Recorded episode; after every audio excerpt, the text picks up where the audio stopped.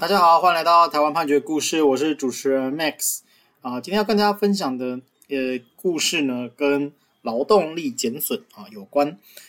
呃，劳动力减损呢，就是我们可能因为一些就是伤害啊，受到伤害，那导致我们呢去做事情的时候没有办法做的跟受伤之前一样好啊。那这就是所谓劳动力减损的概念，那它会反映在我们呃。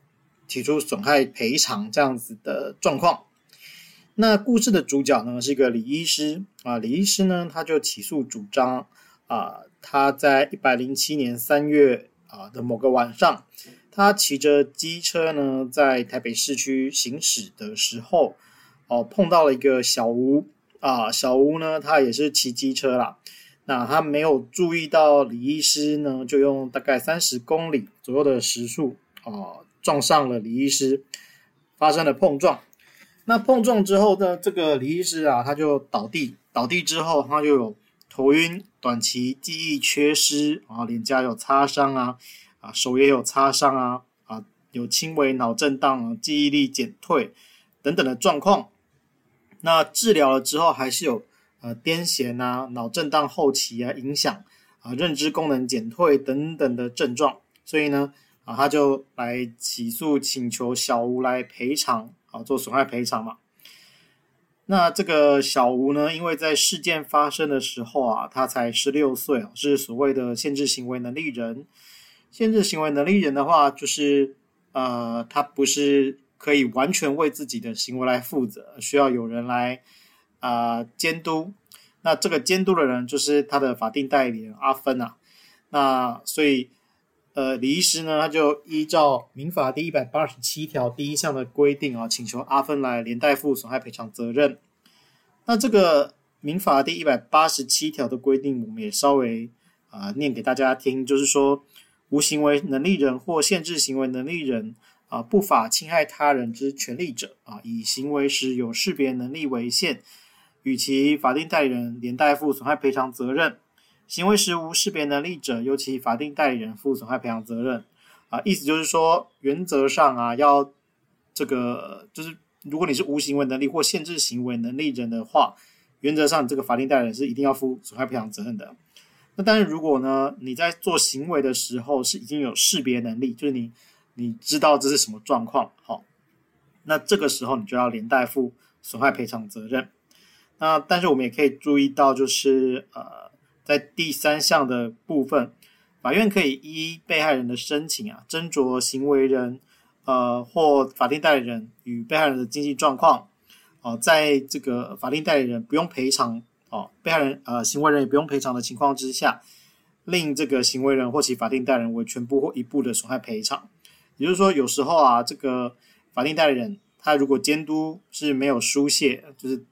我其实教育的很好啊。哦，管得很好啊，我没有任何的过失啊，那还是发生了这样的事情，那可能不需要赔偿啊。但是为了衡平这样的状况，法院可以说，呃，可以依照被害人的申请啊，来就这个部分虽然是没有过失，但是让他赔一点啊，这是民法一百八十七条的规定。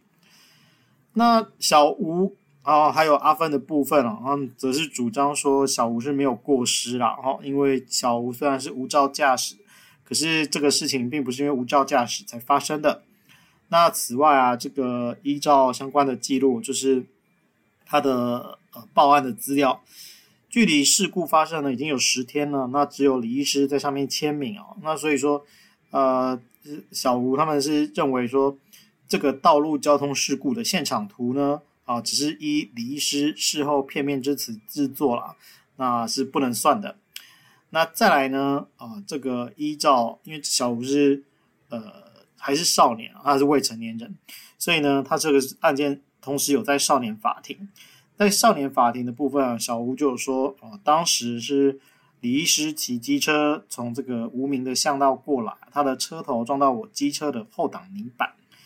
所以呢。小吴他们就主张说啊，其实李医师才应该是后车啊，所以他会追上这个小吴的车尾，小吴是没有过失的啊。此外呢，这个小吴有主张说啊，啊，他们这个车速其实很缓慢啊，而且李医师也有佩戴安全帽啊，很难想象说这样子轻微的事故会导致啊短期记忆丧失、劳动力减损这样的状况，所以他们认为赔的太多了啊，不应该赔那么多。那法院的部分呢，他就是说，呃，这个当时的这个路口啊，它其实是有停这样子的字眼。那小吴呢，呃，当时车速并没有很快啊，可以注意到李医师已经靠近路口，但是他没有停车再开，所以呃，法院认为说小吴是有过失的。而这个再来就是说，依照李医师他这个安全帽上的擦痕哦。可以认为说，李医师在这个事故的当时，头部确实曾经受到相当力道的撞击啊。就是如果没有撞得很轻，那就不会有这个擦痕。那此外呢，小吴呢，在这个少年保护事件当中啊，也有自己说哈，当时他说，呃，对方滑出去啊，我发现就停车，我就问他说要不要报警啊，他没有回话，只有一直说今天星期几，我怎么会在这里？所以啊，法院就认为说，小吴自己当时就应该已经发现李医师当时有这个短期记忆缺失的现象啊，不是人家不是事后掰的，而当时就真的有这个状况啊。所以呃，法院认为说，这个李医师呢，在事前是没有什么脑波异常啊、癫痫啊、认知功能障碍等等的状况啊，事后了才有。那所以这个部分啊，这个医疗费用。啊，就应该要赔偿给李医师。那此外啊，这个机车修理哦，大致上也就是在合理的范围内，也都准许赔给李医师。那再来呢，就是不能工作的损失部分哦。呃，法院就认为说，李医师呢，他原本是主张说他的年收入大概快四百万，平均月收是三十几万。那他不是所谓固定薪资的受薪阶级。所以他没有办法直接去请求说啊，我没办法工作几天，那就啊请求多少，我的薪水多少。所以呢，啊法院认为说，这个在计算的时候啊，应该是以你的呃执行业务的所得啊去除以你当年度的看诊时数去估算你的时薪。那估算完之后呢，认为李医师的时薪大概是一千多元啊，超过的这个部分呢就不可采啊，而且啊，就是你其实。不是每时每刻都在看诊啊，那你本来你就会利用你非门诊的时间去做自己的事情啊，所以你在非门诊的时间啊去看这个看病啊，那这个部分是没有工作收入的减损，所以这个部分呢也不能够请求损害赔偿。那此外，在请求的这个请假期间啊，请同事来代班啊，这个部分，这个法院也认为说是你从事诊所业务支出的成本。好，那这个不算是权利上的加害了，那也不是小吴他可以预见到的啊，所以这个部分啊，法院也没有准许。那再来呢，我们讨论到了就是劳动能力减损的部分啊，呃，这个部分首先是要去做鉴定，那鉴定的结果呢，认为李医师他的劳劳动能力减损比例有达到百分之十，所以啊、呃，法院就认为说。你的劳动能力确实是有下降，尤其是啊、你你的工作可能跟脑部是相关的，那你可能将来比较没办法做这方面的事情。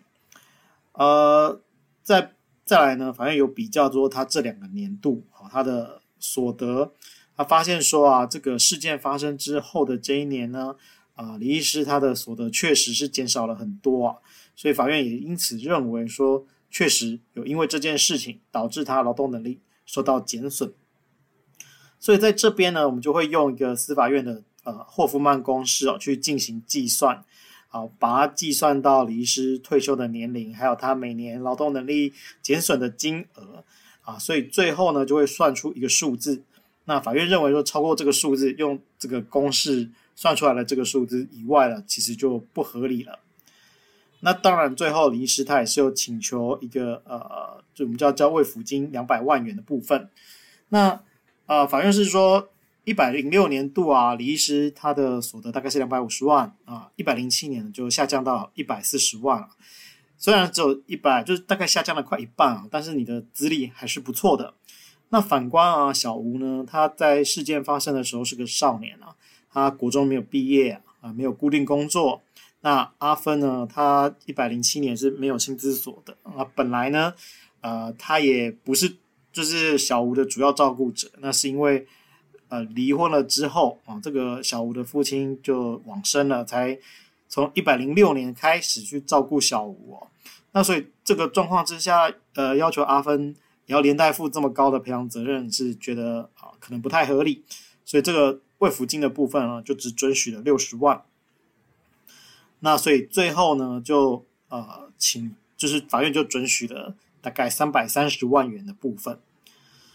好，那我们今天取材的故事是台湾台北地方法院一百一十年度简字第四十二号民事判决。我们每周一会更新，欢迎大家有意见可以回馈给我们，或是可以告诉我们你们想听的主题，让我们一起来听判决里的故事。我们下周再会。